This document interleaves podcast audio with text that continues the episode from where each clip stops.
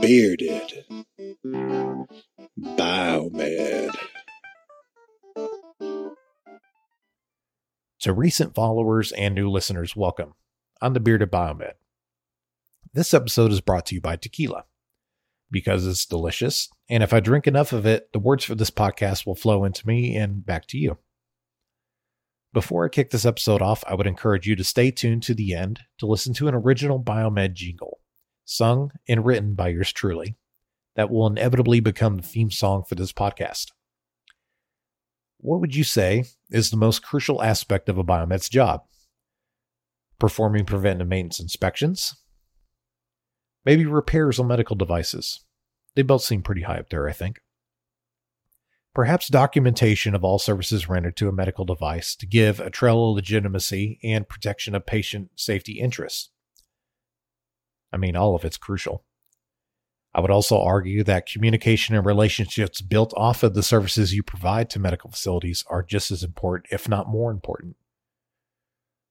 Now, I do not consider myself a flawless biomed at all. Uh, there's plenty I don't know. But what I can spout with the utmost confidence is that every single facility I walk into that I take care of, they know that I have their interests at heart and will always put them before anything else. Except for the ones who believe I know absolutely nothing, even though I have experience, training, education, etc. It doesn't matter. And this is where the episode will take that left turn.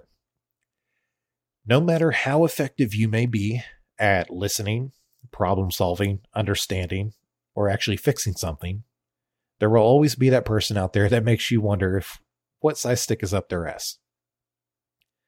I recall one such day that I called out to remedy an issue with a Midmark tabletop sterilizer, M9 for you in the know. I was told that this unit was not drying the packs and that when they went to inspect, they were soaked. Well, I will tell you that the unit functioned optimally, reaching perfect temp and PSI required to properly sterilize those packs. And when it was done, I opened the door and let the drying cycle commence. I did this three separate times to ensure proper, you know, function. A tabletop sterilizer uses ambient air to dry packages. There's actually no dryer built into the unit to dry the packs. So it's just a matter of time. Now, immediately, I was called out for not even trying or caring about fixing it. I explained the functionality of how it works and that I don't profit from this. I'm just here to provide great service to you and educate you on things you might not know. I even went as far to call my supervisor to confirm this, and she was going to call a more reputable company out to service it. Long story short, I showed up two months later to perform their annual preventive maintenance inspections when they were due. And Come to find out, she didn't call anyone out. She just wanted to make a scene because she couldn't admit her ignorance and decided it was a better point of action to insult my intelligence and integrity. To this day, I still perform her annual inspections with a shitting grin on my face and a can do attitude. You're going to have bad experiences as a biomed, it's inevitable. However, how you handle them is what defines you as a technician and also supplements your success. The ability for me to communicate properly and build those relationships, however, I feel ultimately came from my time in the US military. Because there's no greater school of hard knocks than to come across different people from different walks of life, different facets, different emotions, mentality, etc. So, thank you, US Army. Now, the function of communication can be a valuable ally, especially when fixing equipment in a hospital. No matter how many times I have to stress the importance, requirement, necessity of plugging in your damn equipment, it's like talking to a wall. Equipment like blood pressure monitors, EKGs, ventilators, you know, to combat COVID, that nurses are constantly running these things over. I understand they're not always going to be plugged in. However, when I ask if this has been used at any point in time in the day, and to come to find out it has not been, and I confirm it has been, it's still not plugged in. So, biomeds will manage hospital assets and advise clinical departments on their status of their equipment. I do not take care of those massive health systems like many of you, my esteemed colleagues. I mostly take care of everything else. You know, third party stuff. How often would you say you need to inform someone that their equipment is end of life, has no parts, And if something happens, there's nothing I can pretty much do at this point. Maybe once, twice, depending on circumstances. How about four to six times over the past two years? I completely understand money is not flowing in all the same ways in all the same channels across the medical industry, but that is also why careful planning and budgeting for equipment is paramount. I've had hospitals where a special doctor wants to bring in this exuberant bell and whistle device for one case. Yes, I said one case, but you are still rocking a Hewlett Packard defib from 1997 or a Criticare Poet blood pressure monitor or hospital beds where the railing and the nurse foot control are busted open, exposed wiring, jagged, sharp edges that can possibly cut and hurt your patient. But yes, we got to get this new, latest, and greatest piece of equipment. Oh, yeah. And I still see this crap being used on patients. We can only do what we can do. COVID itself has not helped money come into these critical rural area hospitals I manage that have already closed or are teetering on closing. The patients that go to these hospitals, they don't know better because that's the only facility they have. And the only ones able to make those decisions are freaking out about how the hell they're going to keep their staff, much less worry about updating their equipment. So, those of you who are nurses, medical administrators, directors, CFOs, know that your equipment is well past expiration. Please start making plans to upgrade to at least something with parts available. It is the crappiest feeling in the world to me and my fellow biomeds when damn near every service call results in, yeah, the manufacturer said good luck, no parts, no support, and there's no solution other than shelling out more money to another company to buy something that will eventually be end of life in the next couple of years. Now, on a lighter note, what are your relationships actually like with your clients? I have multiple people who have my cell phone and yeah, they like using it a lot. There's something noteworthy though to have that rapport and trust built with your customers and, you know, other clinical staff to where someone knows that we have a streamlined, efficient, less business like account interactions. Uh, I dare say I've made many friends doing this job. Go figure. I also have medical facilities that when I get a call, a little part of the biomed soul dies inside me. In a sense, a bearded biomed loses a hair or two or starts to go gray. Then there is the customer with unrealistic expectations. They call you to show up, you assess the problem, you identify the problem, you clearly lay out that this is the part, what it costs, how long it will take to arrive, or if it's on back order, and not five seconds later, you get asked if you don't have the part on you.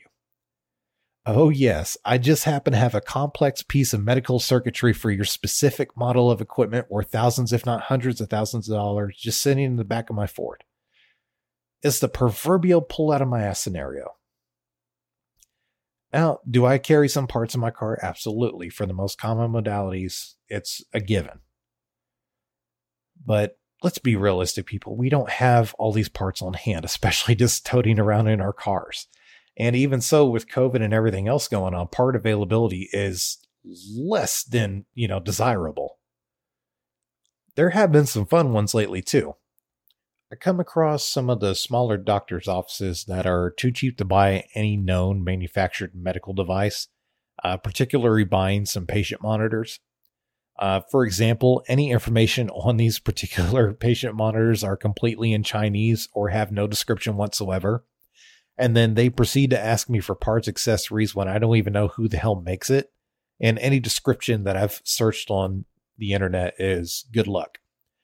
Uh, there are even some coming out of the woodworks that you purchase off the Amazon, for instance. And like I said, there's no information whatsoever. They're just some kind of like cheap, uh, you know, small doctor option. It's kind of like a sick, twisted game of where's Waldo but you have no product information, you have no manuals available. Enjoy surfing the interweb. Don't even get me started on manufacturers out there making our jobs even more difficult than they already have to be. Now, I'm not going to name names, but for a time within the past year, one particular large OEM decided they wanted to charge, I think it was like $20 to give anyone calling with a question I literally had to play some kind of weird flirty game with the tech support. I'll give you a manual or part information for $20. I got lucky enough that I called back after the fourth time and spoke to a fourth different person and got a hold of someone willing to actually help out my facility and hook up a biomed offline. The whole situation in part just felt kind of scummy. Like I felt like just trying to get simple part information from a manufacturer was congruent to buying a watch off some dude in a back alley in a trench coat. You know, the ones in the cartoons where you'd open it up and you'd be wearing nothing but underwear shortly thereafter, I'd say within a few months, they redacted that stupid policy. I'm assuming because people stopped calling in and they weren't getting any service at all. There are even OEMs out there that refuse absolutely to provide service keys, support, uh, manuals, part information whatsoever because they state it's that fear of losing control of their intellectual property of their equipment when we damn well know it's all to coerce even more money out of its medical clientele. We all know what it is, and it's exactly why the right to repair movement is so critical to begin with to the success and future of biomed's capabilities are. I just want to say to you all keep up the good fight and keep the medical staff humble, patients safe, and expand your knowledge so that we can win this fight. We have a long road ahead of us, but together I believe it will go our way because our fight isn't for money, it's born out of passion. And for what we do and the purpose for the care of safety of our patients everywhere, passion's going to beat out money every time. It might be a longer fight, but I still think we will win this in the long run. I want to say thank you again for listening. And if you have any comments, reviews, or suggestions for the show, please tweet at me at Bearded Kirby. Um, if you want to come on sometime or maybe have some suggestions, uh, but you're welcome to message me directly on Facebook, Instagram, uh, Twitter. Tell me your story. I want to uplift my fellow biomeds out there because, you know, we are a niche group. Um, there's not that many of us compared to everyone else out there in the medical industry. So we got to stick together and uplift and, you know, elevate. That's what this podcast is about. Obviously, it's telling funny stories and, uh, funny experiences, but at the same time, I want to get the main structure of the world to understand what a biomed is, what we're doing, that we exist, and that we have needs as well. But anywho, uh, I hope you enjoy the little jingle here at the end and uh, have a great day. I'll catch you on the next episode. Take care. Patient monitor broken, nurse saying we charged it. Biomed walks in with a smile, plugs it in, takes a bow. Surgical table has gone down, doctor yelling in the background.